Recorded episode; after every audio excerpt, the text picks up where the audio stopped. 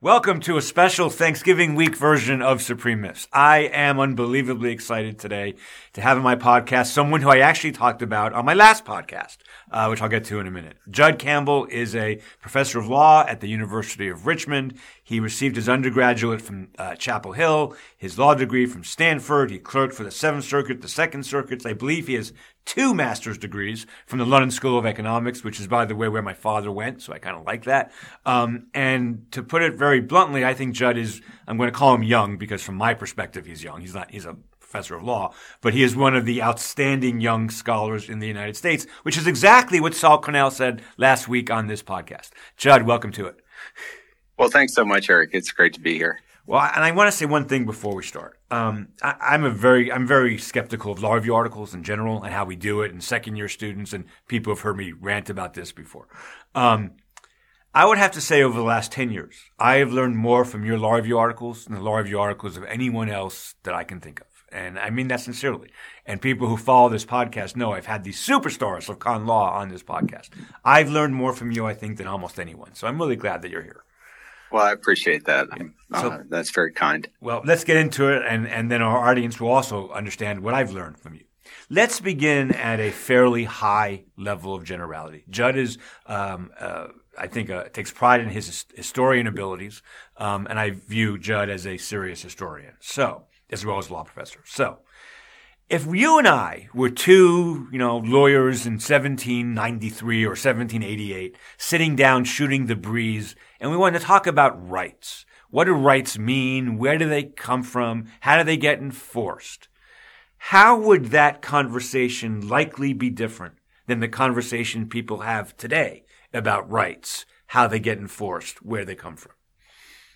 Uh, well, the first thing to recognize is it would be a completely different conversation. You have to shed a lot of modern preconceptions about rights to understand how the founders were thinking. One of the core differences is that their way of thinking was framed by social contract theory, which is a way of thinking about the source of political authority within a polity that we now relegate to philosophy departments. Uh, but for them, social contract theory was a central part of their constitutional discourse. So they would have thought that your rights are rights that recognize are recognized by the polity in the social contract prior to the creation of the Constitution. And that's a really central uh, aspect of their rights discourse um, in a couple of different ways. So one of them is that it grounds your rights claims in something other than constitutional text. Today, we think to, tend to think that our rights come from the Constitution, and therefore we tend to think uh, that the rights are textual objects uh, having their force through their enumeration. And at the founding, that was um, uh, a sort of very small part of rights discourse. It was possible to create through the Constitution a new limit on governmental power. The founders actually did this a couple of times the ban on religious test oaths in Article 6, right. a very esoteric provision, is an example of this. States had uh, religious tests for office holding, and the founders decided they wanted to get rid of it. So they created, through constitutional text, essentially a new right. But that's an exception. Uh, for the most part, m- the rights were thought to exist prior to their constitutional enumeration. And one of the ways that they justified thinking about that, or the ways they conceptualized thinking about that, was viewing rights as being enshrined in a pre-constitutional social contract, an agreement through which individuals in a hypothesized state of nature came together and created a political society. And so that way of thinking about rights just put their um, uh, sort of conversations in a different register from the way that we would think about it as textual objects. I think someone listening might ask the question if that's all true, and I, I think it is true. And by the way, people of different political persuasions have made those historic. Randy Barnett makes the same argument. I know you and Randy agree on a lot, but you also disagree on a lot. I mean, it's you know, it's not this is not just Jud Campbell. This is a fairly well. Saul Cornell said it last week, and he's a you know bleeding heart liberal. I don't think you're, you're that. Um, maybe I maybe you are. I don't mean to put words in your mouth. But here's my question: Might the Constitution have changed that, though? In other words, so we had this idea prior to the federal Constitution of uh, whether we call it natural law or rights via the social contract or, or however we want to do it. But I think a, a, person on the street might say, wait a minute, okay, that was then. But then we went through the process of ratifying an entire new Constitution that did create some new rights, certainly created new limits on, on, on what government could do. So maybe it changed pretty quickly. What's the answer to that? Yeah. Um, so I think it's right to say that the process of writing down rights and creating the Constitution as a textual object ends up having that consequence that through a series of debates that took place over the next 200 years, we begin to think about constitutional rights in a new way. Right. And that the enumeration of those rights in the Bill of Rights was an important part of that. But that was not what the people who created the Bill of Rights thought they were doing. They thought, Madison says, we are simply writing down simple acknowledged principles. He was not thinking that the project was one of creating rights or even adding specificity to rights that already existed, but instead just to restate principles that already adhere in the uh, federal system. And so this was one of the um, recurring themes of the Federalist response to anti Federalist instances that we needed a rights declaration we needed to have a rights declaration, they said, because we have them at the state level in many states, but not at the federal level. Uh, and the Federalist response was, you don't need a declaration of rights. The rights already exist. Now, you might think that by writing down the rights, we've basically given uh, some uh, endorsement to the anti Federalist position. And it's possible to read the record in that way.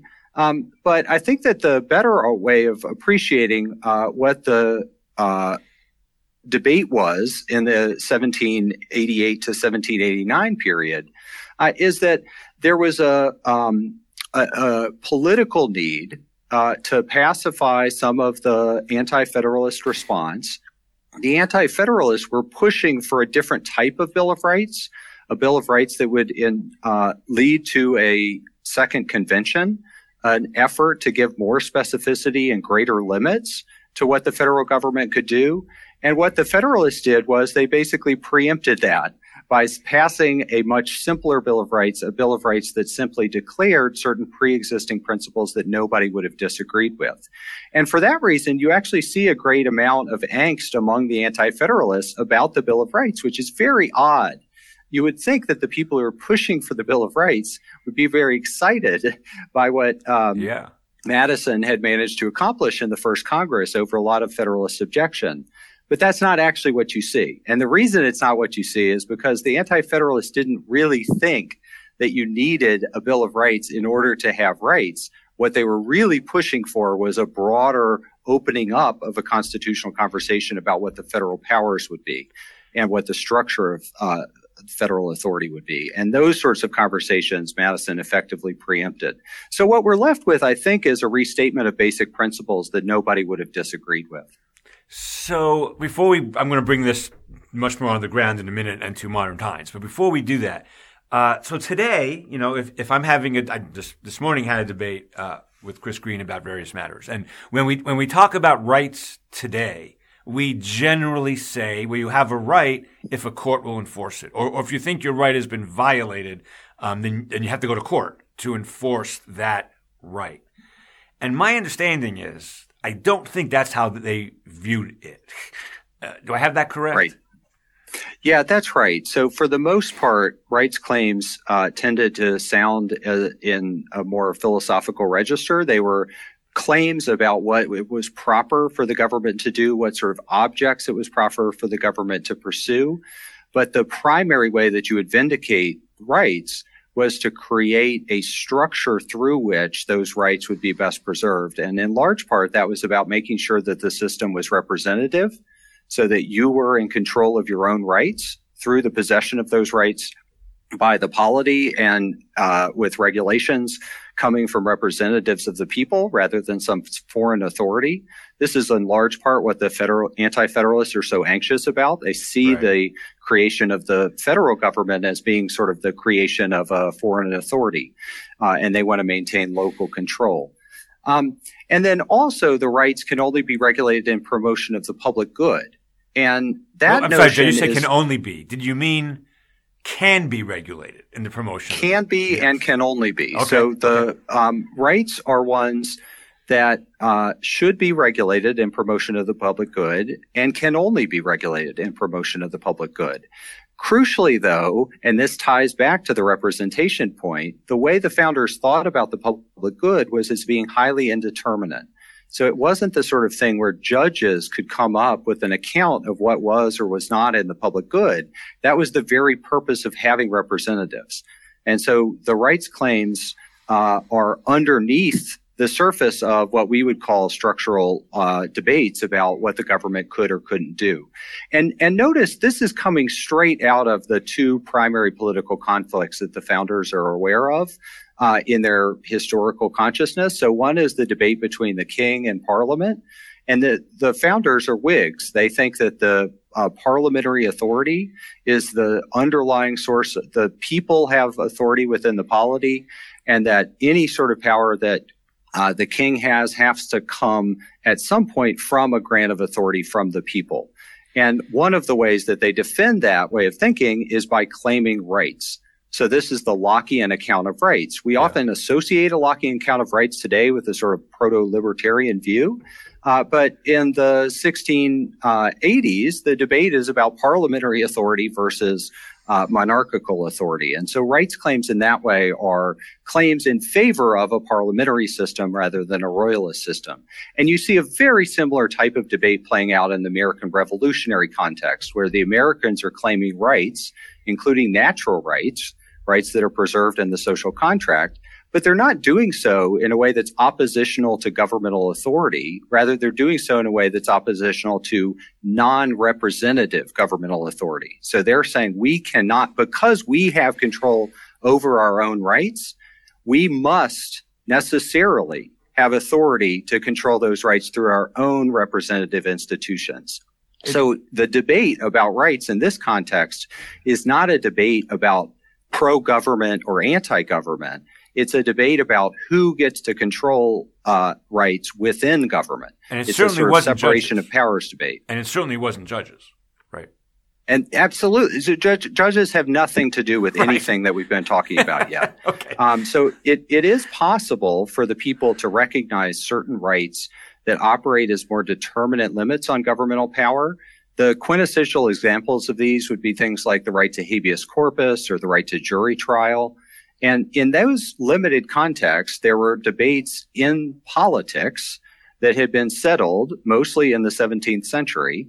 And once those debates were settled, it was recognized that those types of rights grounded in common law could generally be enforced by judges. But that's a limited set of rights. And the way that those rights were understood was based on the historical uh, understanding from the 17th century conflicts. It wasn't in any sense that the rights are operating as sort of counter majoritarian limits more broadly, such that judges would be in control of how every right is defined and enforced. So we're going to get back to that in, in a second, but I want to uh, make a comment about something and get your reaction to it. I've done a lot of research into the early judicial hand wringing over um, the idea of judges striking down laws. And, and a lot of that is from state cases prior to ratification, where there were state charters and, and, and a judge had to decide if something the legislature did or, or even a subpart of the legislature was consistent with the charter. The prisoners' cases is the best example of this. Um, Dean Treanor of Georgetown has written a lot about this. So has John McGinnis. When I view those materials, what I see, and you mentioned jury trial, that's what I'm, most of those cases involved issues involving juries. Most of those cases involved either state practices or state statutes that seemed to affect, undercut, change the role of the jury. But he, and this is the point I want to make. Even when wrestling with that, which you just said was one of the most fundamental ideas, you know, century old about the right to a jury trial, judges still expressed incredible reluctance and humility and modesty to say something the state legislature did is inconsistent with what the charter says about jury trial rights, or even after the Constitution was ratified, this came up again. Um, and, and, I, and I guess so. I guess what I'm asking you there is, even when it came to jury trial disputes, judges were very modest when it came to the kind of judicial review we see today in non-jury type cases. Is that a fair summary of what was going on? Yes. So uh, the way judges are thinking about this is the rights themselves are held by the people and are ultimately subject to the people's definition. So we as judges are merely acting as agents on behalf of right. the people. But notice that the legislature is also an agent of the people. And because the legislature is representatively elected, has a better claim to speak for the people. And that makes judging a really precarious uh, way of delineating rights. And so the judges are very cautious about trying to say, we understand the people's rights better than the people's own representatives do. That's a really uncomfortable thing to say in the 18th century.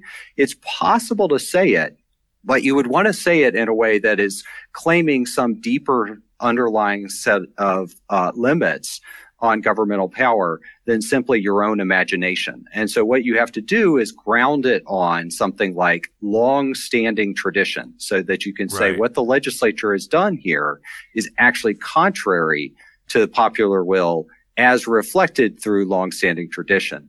The other thing I'll just briefly mention about the jury that becomes really important here is, and this is true of a lot of the other fundamental positive rights that operate as more limited, uh, more determinate limits on governmental power. The jury is seen as a representative institution right. in the 18th century. It's a it's an assemblage of the people themselves, and it's seen as being necessary not just because it's a sort of anti-tyrannical check on judicial authority. Uh, it's also seen as necessary because there's a lot of judgment to exercise in cases. And who do we want to exercise that judgment? The people themselves. The right. people themselves are in control over the definition of their own rights. And so it's crucial to have the people themselves in the driver's seat of juries, uh, in, in, sitting in juries. Right. Uh, and so the jury here is especially important to protect not just as a sort of modern, uh, concept of a jury as a, a uh, procedural check, uh, but also because it's actually part and parcel of this broader point of uh, representative government. And a lot of the other rights operate in the same way. So the right against prior restraints, for instance, is a more determinate right limiting the government's ability to require newspapers to get advance permission to publish something. Well, in part, that has a sort of anti-majoritarian feel to it, but it's also largely about ensuring majoritarian control through popular politics. We don't want the government controlling what people are able to say in political discourse. And so the right is there uh, supporting a broader point, which is popular control over uh, politics. We're going to get back into the First Amendment in a minute. Um, so I, I have a very large question now and, and, and I don't know if you're going to be able to answer it fully in the time constraints we have, or even if you've thought through your answer to this. Um, so it feels like to me, if one is going to claim the mantle of originalism today, if, if one is going to self-identify as an originalist, uh, and of course, we have what five Supreme Court, ju- four and a half Supreme Court justices who say they do. Four clearly say they do. Alito sometimes says he does. I don't think Roberts is identified that way. Uh, and Alito's turn is pretty recent. But we have four or five. Uh, but in the lower courts now, we have dozens and dozens of judges who self-identify as originals. Jud, what, what, whatever consensus you and other people who are really good with the history of that time period can come to. It seems to me, whether it's Chris Green or John McGinnis or you uh, or Saul Cornell or other historians, whatever their view of judicial involvement in rights was, it's much less than we have today. I don't think that's a debatable historical proposition. If one is going to claim the mantle of originalism, does one have to also accept that view of the relationship between judging and rights? Or can one say, well, I'm an originalist when it comes to the original meaning of this or that, but I'm going to discard everything they thought about the relationship. Obviously, I'm showing my hand here, but we're going to discard everything we thought about the role of judges vis-a-vis rights. What's your view on? I've never actually asked you this question, I don't think, and I'm curious what your answer is. Um, well, i am uh, tempted to invoke Yogi Berra here and say uh, I know they can do it because I've seen it done. Uh, th- this is a, a, context in which um, one's jurisprudential views is going to matter a lot. And that's actually a super deep question that I think can't be answered historically. But what I will say is, um, if you want to uncover how the founders approach certain constitutional problems, I think it's highly artificial to just take away one element of their approach and substitute in a modern approach and then leave the other elements in place. What you end up with by doing that uh, is a deeply distorted understanding of the way their constitutionalism worked. Uh, the second thing I'll say here is when you give judges control over delineating what the scope of rights is, you end up turning rights into something that they weren't originally thought to be, which is legally determinate objects. When judges take over this project, they inevitably view rights through ways of thinking that they are trained uh, to be um, uh, the, the, sort of lenses they're trained to view the law through as lawyers. And that has real implications for the way that rights discourse works. So they tend to uh, want to adopt frameworks for thinking about rights that divorce rights analysis from questions of policy because that's seen as being not law. Well, if you're doing this in an 18th century stand from an 18th century standpoint, as a politician, uh, acting on behalf of the people who have control over their own rights, you're not going to be forced into that way of thinking about the problem. You're not going to necessarily begin with a presumption I have to think of this as a legal problem, right. uh, as opposed to thinking as uh, as what Larry Kramer and uh, drawing on Sylvia Snowiss would call a political legal problem.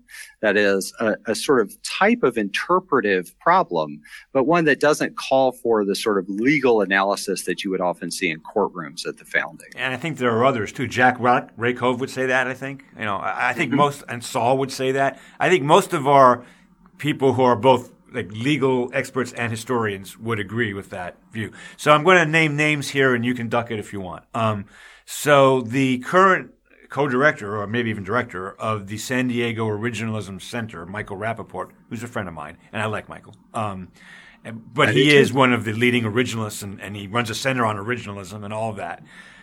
Mike takes the position, and he and I'm not saying anything to you I haven't said right to his face. Mike takes the position that if a judge today is 51, 49% sure that the original meaning of the provision in question uh, is violated by a statute, and, and I don't want to, I mean, how one knows it's 51, 49 versus 55, I want, I want to duck that question. But a judge is just slightly more sure than not that a law violates the original meaning. It's his position a judge should strike the law down. I'm leaving aside whether we want that as part of our rule in 2022. I can't think of anything less originalist than that. Am I wrong? Uh, no, you really don't see that view until the late 1790s. And the Federalists start in the late 1790s to assert that the Constitution has delegated to them special authority to determine what the meaning of various provisions are. Uh, and at that point, you start to see uh, an embrace of what now we would call judicial supremacy, the idea that it is specifically up to judges to determine the meaning of the Constitution. Uh, in the late 1780s, there's a notion of judicial review that's available, but it's not a notion of judicial supremacy.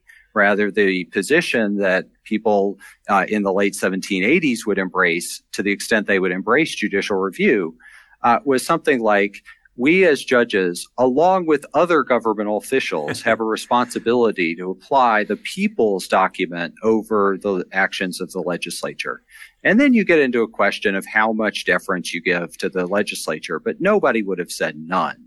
Uh, because the legislature spoke directly on behalf of the people, and that, as you were mentioning before, put judges in an inferior position. I assumed you said 1790s, but but but my assumption is that a strong presumption of constitutionality of state and federal laws went on well beyond the 1790s. Am I wrong about that? No, it, it continues well past the 1790s, but the 1790s is the first time that you see some federalists start to embrace a position of judicial supremacy. One of the things that's really interesting about the Marbury versus Madison decision by Chief Justice Marshall in 1803 is that the logic of his decision is actually a more moderate departmentalist position, yes. not yes. an embrace of the judicial supremacy arguments that were advanced by the high federalists. Yes. And so actually the position that is the mainstream position, even among uh, some of the Federalists, such as Chief Justice Marshall, is a, an embrace of a more depart, what we would now call a more departmentalist approach to judicial review, which is to say judges, along with other officials in the system, have a responsibility to enforce the Constitution, but not the judicial supremacist view, saying that judges specifically have a particular responsibility to enforce the Constitution. That position is advanced at times uh, by the Federalists, by Stephen Douglas, uh, by uh, some some of the uh, proponents of Lochner era jurisprudence and so on. Um, but it remains a contested position up until basically the civil rights movement. And what's really interesting in American constitutional history about the civil rights movement, among many other things, is that it's a time where the left and the right begin to converge on the question of who gets to decide what the Constitution means. And the debate then shifts to how does right. the Supreme Court right. get to decide what the Constitution means? And so for a long period of our history, this would have been the central question. Who gets to decide the Constitution's meaning? A mainstream position would have been the Supreme Court plays a role in determining the Constitution's meaning, but it is not the sole interpreter. Uh, and it's really only uh, after we get to the 1950s that uh, that debate starts to die out and we shift into a debate about originalism, pluralism, living constitutionalism, etc. For the non-lawyers listening, and there are some, I think. Um, so what Jud is referring to there is a case called Cooper versus Aaron. Uh, I believe it's 1958. Don't hold me to that, but I think it's 58.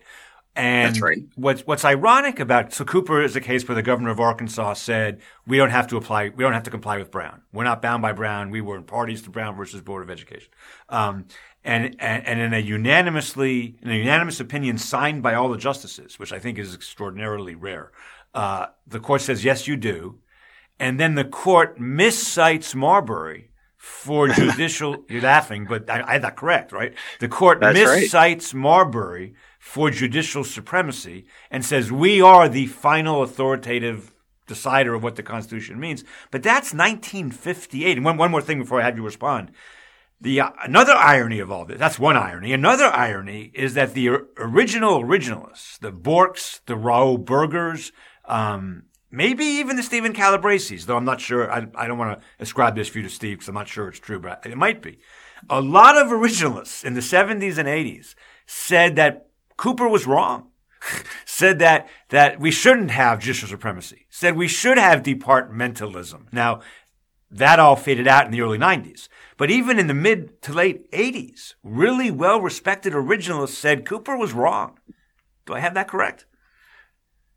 Uh, yeah, and, and you will find in constitutional law uh, professors' minds this sort of lingering attitude about departmentalism, uh, in part because in uh, our legal culture we have um, uh, an awareness as constitutional law professors of what came before. Right. I think that more broadly, you just don't have that because people aren't aware of that history. They aren't aware that, for instance, Thomas Jefferson and Abraham Lincoln and Franklin Delano Roosevelt were opponents of judicial supremacy. It's a really long-standing, important part of our tradition, but it's one that we uh, we don't teach in um, high school civics anymore because it's associated now with opposition to the civil rights movement.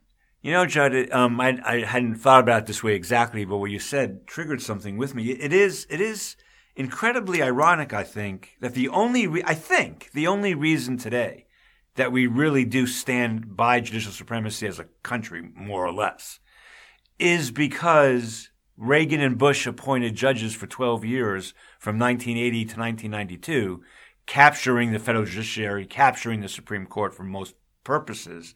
And this deference, departmentalism prong of originalism went away because as a political matter, those who identified as originalists now controlled the judiciary and didn't want the deference and didn't want the idea that judges were only one of three possible sources of constitutional meaning because now they controlled things. And given Ronald Reagan's campaign in 1980 and 84, about limiting judges. There is a great irony to all that, don't we think?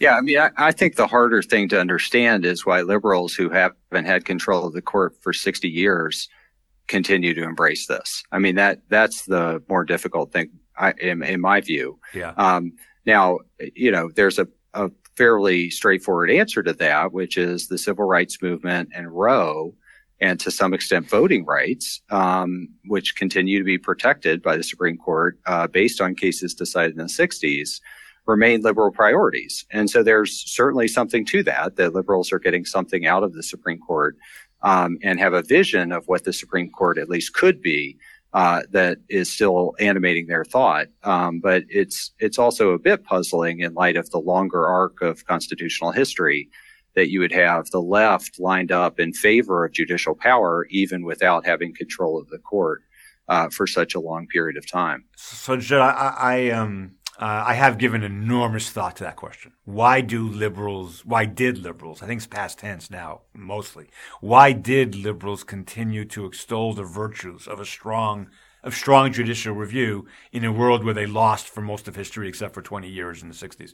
Um, when I started teaching in 1991, I don't even know where, I don't, I don't want to know where you were in 1991, but when I started teaching in 1991, all of my, I said to my liberal friends, you're wrong about the court and we're going to lose eventually. I'm a progressive, you know, we're going to lose eventually. None of them would buy it because, so, so I think the, that's a long way of saying my answer to your question is, um, there was this romantic idea of the Warren Court and that that somehow reflected a large part of history or we could do it again. And, and I, I've always thought that was naive. I still do. I will tell you as a progressive advocating for judicial deference for three decades, I have seen a tremendous change because of the current politics. And when I talk to progressives about this, I try to say to them, you are against strong judicial review for the wrong reasons. You're against it now because we've lost. That's the wrong reason. The right reason is it's a bad idea. Starting in, a, in Rawls's veil of ignorance, it's just a bad idea to have unelected life tenure judges having this much power. I got nowhere with that until three years ago. and now I'm like the star. Anyway, um, sorry for that. You want to react to that? Because that's. No, I mean, and, and, to be clear, I think there are some good reasons to have uh, judges maintaining some level of supervision over politics. You might worry about minority interests, for instance. Right. Uh, but one thing that we have learned is that the Supreme Court is uh, having ultimate authority is not sufficient to the protection of minority interests. Uh, it requires a broader political culture to support those interests. And um, and so I think this is something that is really worth reconsidering. Um, I hope that that conversation is one that's outside of uh, law schools and constitutional law conferences. Yeah. I think yeah. this is something that actually needs to be uh, discussed politically. Uh, I worry about so much of our constitutional discourse taking place in in such elite circles uh, when it's really about what our document means, uh, and that that our extends much broad, more broadly right. uh, than the people who are often pontif- pontificating on these things. Yeah, you and me both. When I get into that, sometimes I make a very compelling case. I think the court has been to the right of Congress almost forever. I mean, we can talk about the states, but when it comes to Congress, the court has been to the the Congress has been to the left of the court for most of American history. So if one's goal is simply progressive politics, one needs to take a real hard look at what they want judges to do. Anyway, um, I want to get. Well, to I, I think oh, that that might be true. And then the other thing to keep in mind is the point I was uh, mentioning earlier, which is the way we think as lawyers, yes. or the way one would think as a judge. Is shaped by attitudes that you're acculturated to in law school. And that tends to be, even in a non political sense, sort of conservative and recognizing limits. And that way of thinking uh, acculturates you to certain attitudes that maybe would not be present in a more sort of broad ranging political discourse. That was well said. Um, before I ask you specifically about some First Amendment questions, a little bit on the ground, because um, we, you know, we, we, have more than legal historians listening to this. Um, I, I want to ask one more really broad question before we get to the First Amendment. Have you made peace with yourself? And, and, and, or that's the terrible way of putting that. But, but what are your views? What is the appropriate role in 2022 for historical analysis in hard constitutional cases? So, you know, Justice Thomas and, and, and, last term's decisions would have us believe, at least when it comes to guns and abortion, that historical analysis is everything. Of course, they dropped all of that in the two religion cases that they decided last term. But if you were king of the world, um, and you were advising, the Supreme Court hired you, Jud Campbell, how should we view history? What, because you are someone who is an expert on both constitutional law and history. What should be the right way of thinking about it? Yeah. So um, my my first response is uh, to fight the premise of the question, okay. which is to say, if I were king of the world, my view on what the Constitution means would not be relevant because I think that constitutional interpretation is a collective project. Okay. It's one where each of our views should inform how the people who we give authority to interpret the Constitution, whether judges or legislators, uh, go about their job doing that. And that means that we have a sort of agency relationship where judges should be acting on behalf of the people. And I really worry that the current Supreme Court is not viewing their role in that way, that they see themselves as engaged in uh, a sort of theory based project rather than a project that has to be tethered in some way to the way that the people who they represent as federal appointees uh, or as state appointees uh, view the Constitution. And I think the way that people in general view the Constitution tends to be much messier. That history is an important part of constitutional interpretation, always has been, and very likely always will be. But that there's also a recognition of some degree of stability that's necessary in a constitutional system that requires adherence to precedent, that requires a recognition that certain aspects of our constitutional order have changed over time and shouldn't necessarily be undone unless there's some good reason to undo them. And so that, that makes me somewhat worried about uh, the way that the court's basic mindset about what their job, uh, the way they've formulated that mindset. Okay, I, I, I, I appreciate that, and I'm going to try to pin you down again. Um, so, there, so, so there's, uh, there's, that was beautifully said. It didn't answer my question, so I'm going to try it again. Um, a judge in Mississippi has a case right now, as we as we tape this, uh, challenging a federal ban on uh, felons possessing firearms. I guess I'm oversimplifying, yeah. but and he he threw up his hands and said, "The Supreme Court is telling me that I have to only look at history." I'm not a historian. They're not historians. My law clerks aren't historians. Do I need to hire an historian to do this? And he asked the parties. All right. Saul and I talked about that in the last Supreme Myths. But let's say, I'm sorry, John, I'm putting you on the Supreme Court of the United States. And All right. this, can, by the way, I might vote for that. I think I would. Um, and uh, you have to decide what you're going to do with this federal law that prohibits a felon, let's say even a nonviolent felon. I don't think there's an exception in the federal law for that. A nonviolent felon um, uh, from from possessing a gun, and he says or she says this federal law violates my constitutional rights. And now you have no choice. You have to start doing some things to figure out who wins and who loses. Right. Right. How much does it matter to you? I'm, I'm really boring down here. That today's weapons, as a factual matter, have nothing in common, almost nothing, with the muskets of 1791. Is that a is that somewhat important? Not important at all, because it's not important in the Supreme Court. Medium important? Clear factual changes. What should we do with history when that happens? Um, yeah, I think I think it's a hard question. Of course, you have to know at the outset, to the extent you're relying on original meaning, what sort of meaning uh, you're looking at, and uh, it could be that if the original meaning of a particular provision was actually one of those rare instances uh, where the text were was creating a new rule, that you'd have to think about that and the level of generality at which you'd read the provision uh, might make the change relevant, and it might make the change irrelevant. Um, one thing I will say, uh, so so it's a hard question, uh, but would turn on the particulars of what that constitutional provision meant at the founding, or what that right uh, was understood to mean at the founding, um, followed up by whatever uh, subsequent precedents we've accumulated over the years to interpret that right. One thing I will say that so that's that's not very specific, Eric, right. but one thing I will say that's um, uh, maybe a bit more responsive is I think that um, as a general matter, uh, history can play a role, and I think a useful role, in grounding our constitutional law with respect to general principles and uh, can frame the way we think about what the purpose of a right is, for instance, um, think frame the way we think about who the right might apply to. But I think that when it comes to the specifics of day to day litigation, it is a really bad idea to ground the actual adjudication of most rights claims on 18th century historical research. I don't think that's a viable way of actually engaging in 21st century constitutional jurisprudence.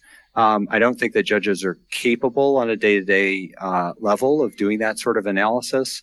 Um, and uh, and I also think that um, you're likely to engage in uh, highly motivated reasoning as a judge, looking to underdeterminate sources of history and drawing a conclusion that seems to be based on the surface uh, on a sort of um, neutral evidence-based claim about what happened in the 18th century, but that is actually based on your own policy judgments. Uh, I think that's highly, highly likely to occur in these sorts of cases, especially when we're dealing with very uh, narrow questions where the historical evidence is going to be incredibly thin.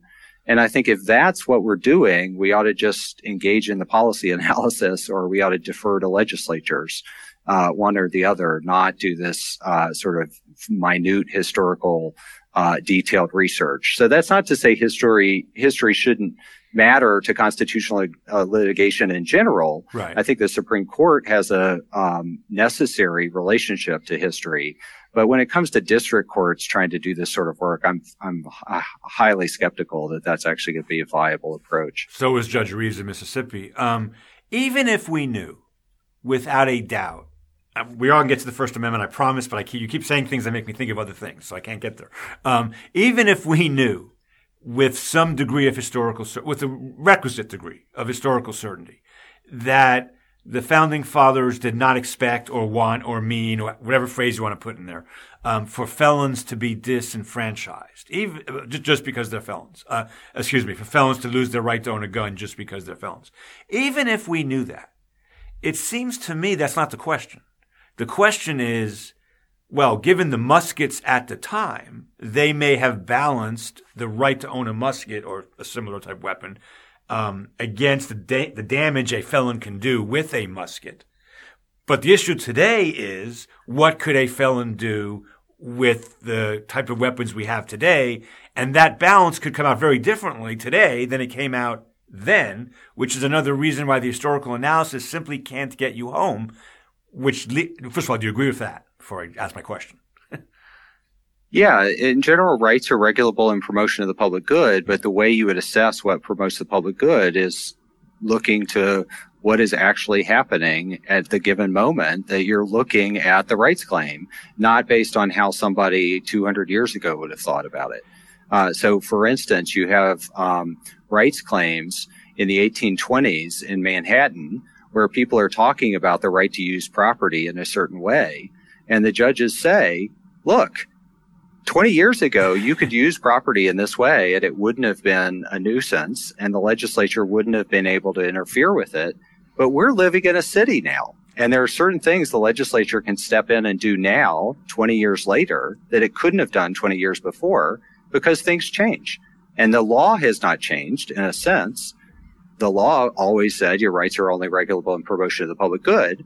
But now in 1826, you cannot put a graveyard in the middle of Manhattan. That is not compliant with sanitary uh, right. measures that the uh, city right. of New York has imposed. And those measures, while not suited to a rural community in the 18th century, are perfectly appropriate to Manhattan in the 1820s. And so that sort of reasoning seems right to me from a founding era standpoint, that the basic principles that we're operating under are consistent, but the way those principles would apply over time might change. Well, and that beautifully said again, and that leads me to my biggest frustration with modern legal scholarship and originalism, which is that what we're really talking about in 99% of constitutional law cases that actually get to court are applications, not meanings. I mean, whatever equal protection means, whatever whatever free exercise means, whatever establishment of religion means, whatever well-regulated militia means, et cetera, et cetera, et cetera. Um, whatever cruel and unusual punishments mean, whatever they mean, we all agree, or most of us agree, on the principles: free speech, freedom of religion, no cruel and unusual punishments, no unreasonable searches and seizures, et cetera, et cetera, et cetera. Where we're going to disagree reasonably are the applications of those principles to modern day events. And most what the so-called new originalists, the Randy Barnetts, Larry Solums of the world, Keith Whittington, agree with that. They actually say that applications can change. Even if we know what they thought about the application, it can change if facts change. Solomon says, even if views about facts change, which isn't even the same as facts changing. And my question to you is, why can't we, or I can't I, I guess you're not doing this. I have tried so hard to shift this debate to applications, not meanings. And there's such a resentment to me uh, about me on that. And there's such a pushback from originalists on that. How do I convince them, Jud? I'm asking your advice. Because it is about applications, right? 99% of the time. Yeah, I think a lot of times it is. I mean, there are debates about meaning. So what equal protection meant in the 19th century tended to be something that was more limited uh, than what we think of as equal protection. Now we refer to it as a general equality principle. But in the 19th century, it was thought more in relation to the protection of private rights and an equality in that protection of private rights. So equal justice in court, for instance, uh, would have been something that the Equal Protection Clause covered. But the Equal Protection Clause said virtually nothing, uh, potentially nothing at all about governmental employment decisions or admissions to public universities. Right. Uh, that was just not what the protection of law was about. Right. Um, and so there are times where this matters, where the underlying interpretation matters. Um, and I think that would be especially so with respect to rights provisions that refer to common law rights, like the right to a trial by jury and so on. That's not like a general principle. That's just a practice at common law, and we got to figure out what that practice entailed. Um, but I think with respect to some of the constitutional provisions that are most often debated today, free exercise, free speech, potentially the right to keep and bear arms, uh, that you're going to get into that debate, and those tend to be the ones that uh, preoccupy a lot of our attention. So, uh, so I agree with you on that. That involves applications, not meanings. Okay, we're we're we're, heading towards the end, and I, I have to get to the First Amendment because you wrote a piece in you wrote several pieces in Yale, but the one in Yale on the First Amendment, uh, I think, is one of the most important law review articles written in the last 15 years. Um, and I've said that before on this podcast many times. And I want to, I want people to be clear because I have an agenda, so I don't want to hide my agenda. My agenda uh, is to show there are no originalists on the Supreme Court. There never have been actually originalists on the Supreme Court. I mean, we could, we'll argue about Justice Black some other time. There are no modern originalists on the Supreme Court. Not Scalia, not Thomas, not Kavanaugh, not any of them.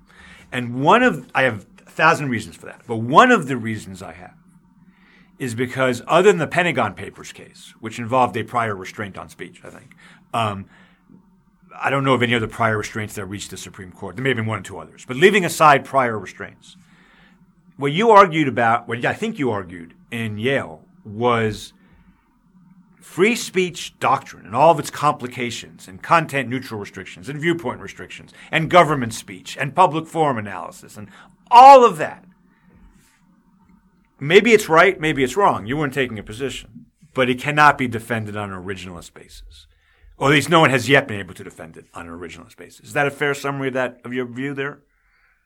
Yeah, what what we're doing today with respect to First Amendment doctrine uh, bears no resemblance at all to the way that the founders would have thought about the First Amendment. Uh, we tend to think of the First Amendment as a staunchly libertarian restriction on governmental power.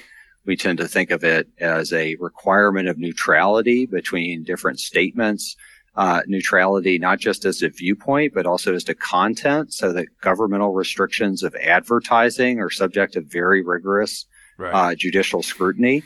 Uh, not necessarily strict scrutiny, but the effort to uh, limit the purchase of prescriber information by uh, pharmaceutical companies in Vermont was struck down as being unconstitutional. That's um, uh, something that's scarcely imaginable. I just taught in class the other day a case in which uh, the United States Supreme Court overturned the decision of the JV cheerleading coach yeah, to suspend a uh, play a cheerleader on the JV cheerleading team yeah. uh, for posting uh, a profane snap on Snapchat.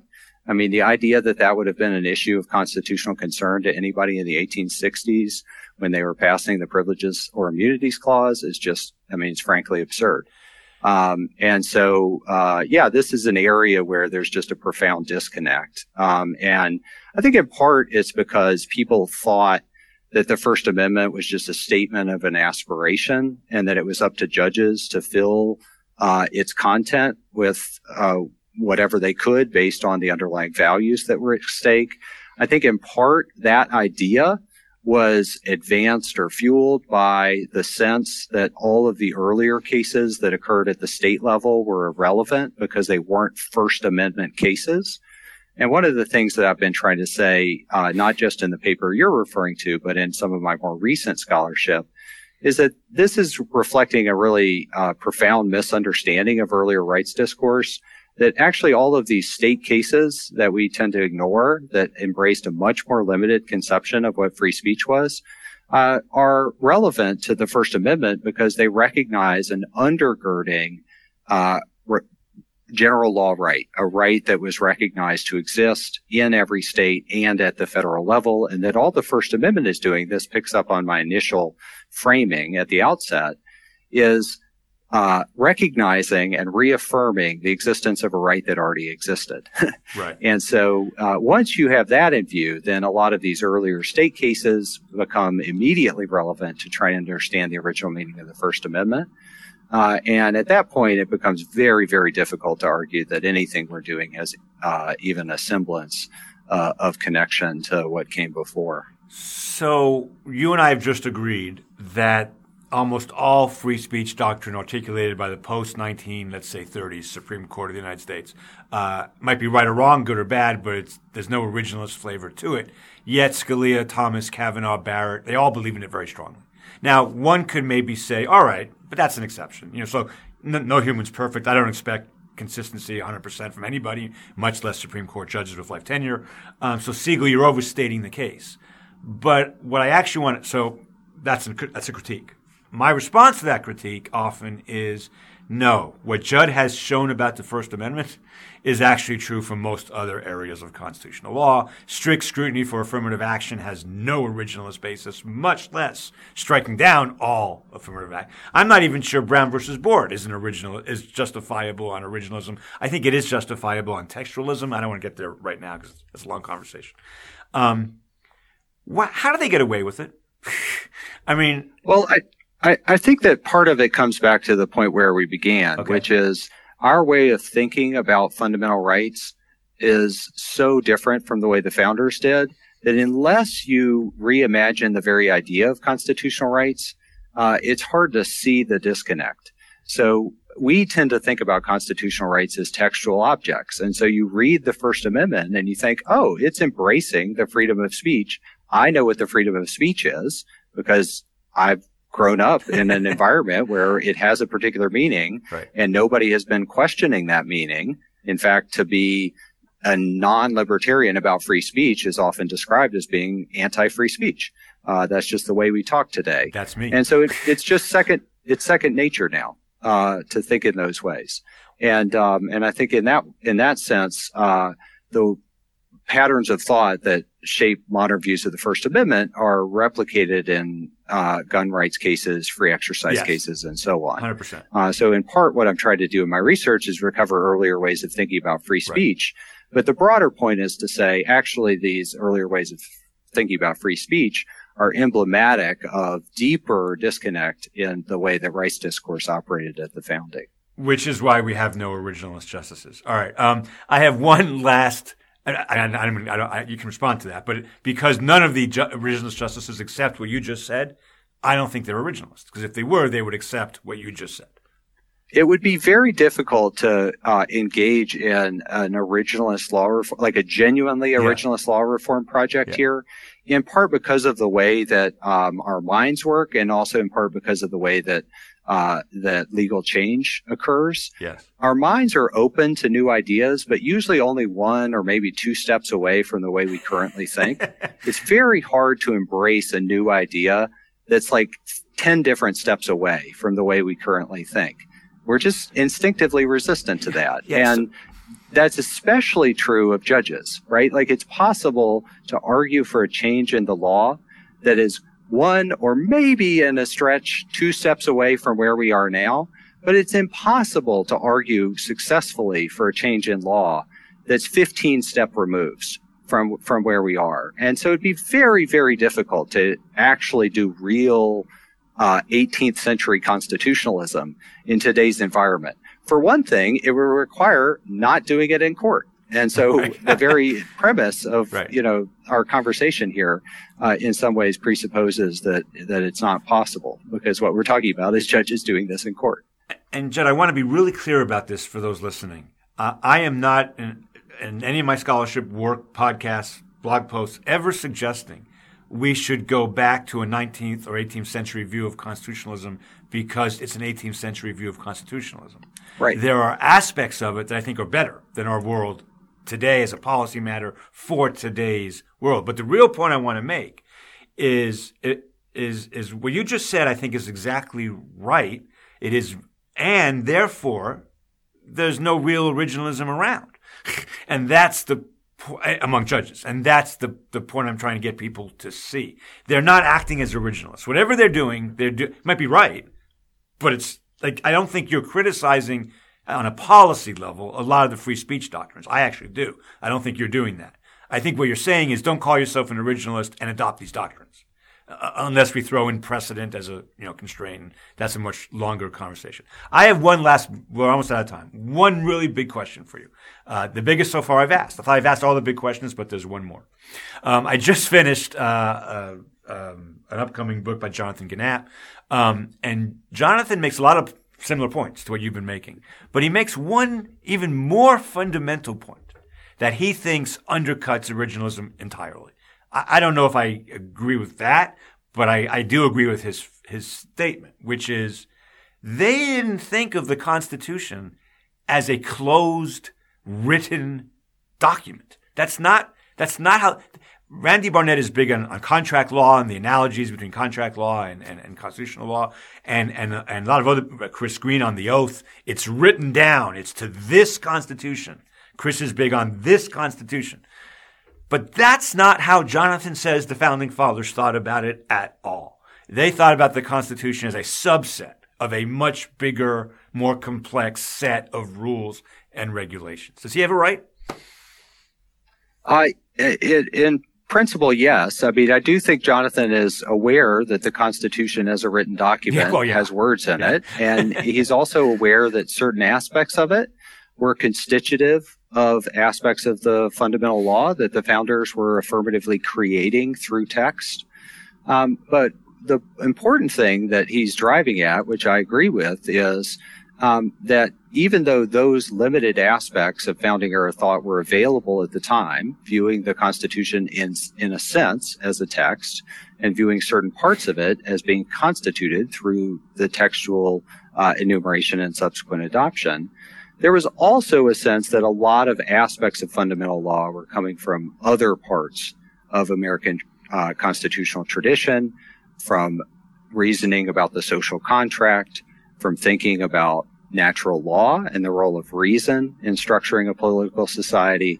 And those aspects of it tend to drop out in modern discourse.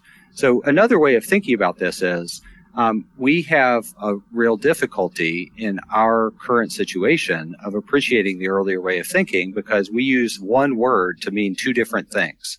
We use the term constitution to mean system of fundamental law and we use that term to mean the written document. And what Jonathan would say is that avail, the, the founders had the same problem. they often used the term constitution to mean written document, and they often used the term to mean system of fundamental law.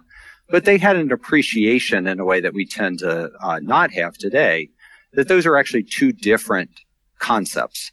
And that there was a contested relationship between those concepts and that the system of fundamental law was informed by a much wider range of sources, including reasoning about the social contract, uh, than just the written text. Which uh, brings us back to the very beginning of the podcast, which is that um, and, and, both then and in a better world today, constitutional law would not be the sole province of lawyers and judges and, and, and maybe members of Congress.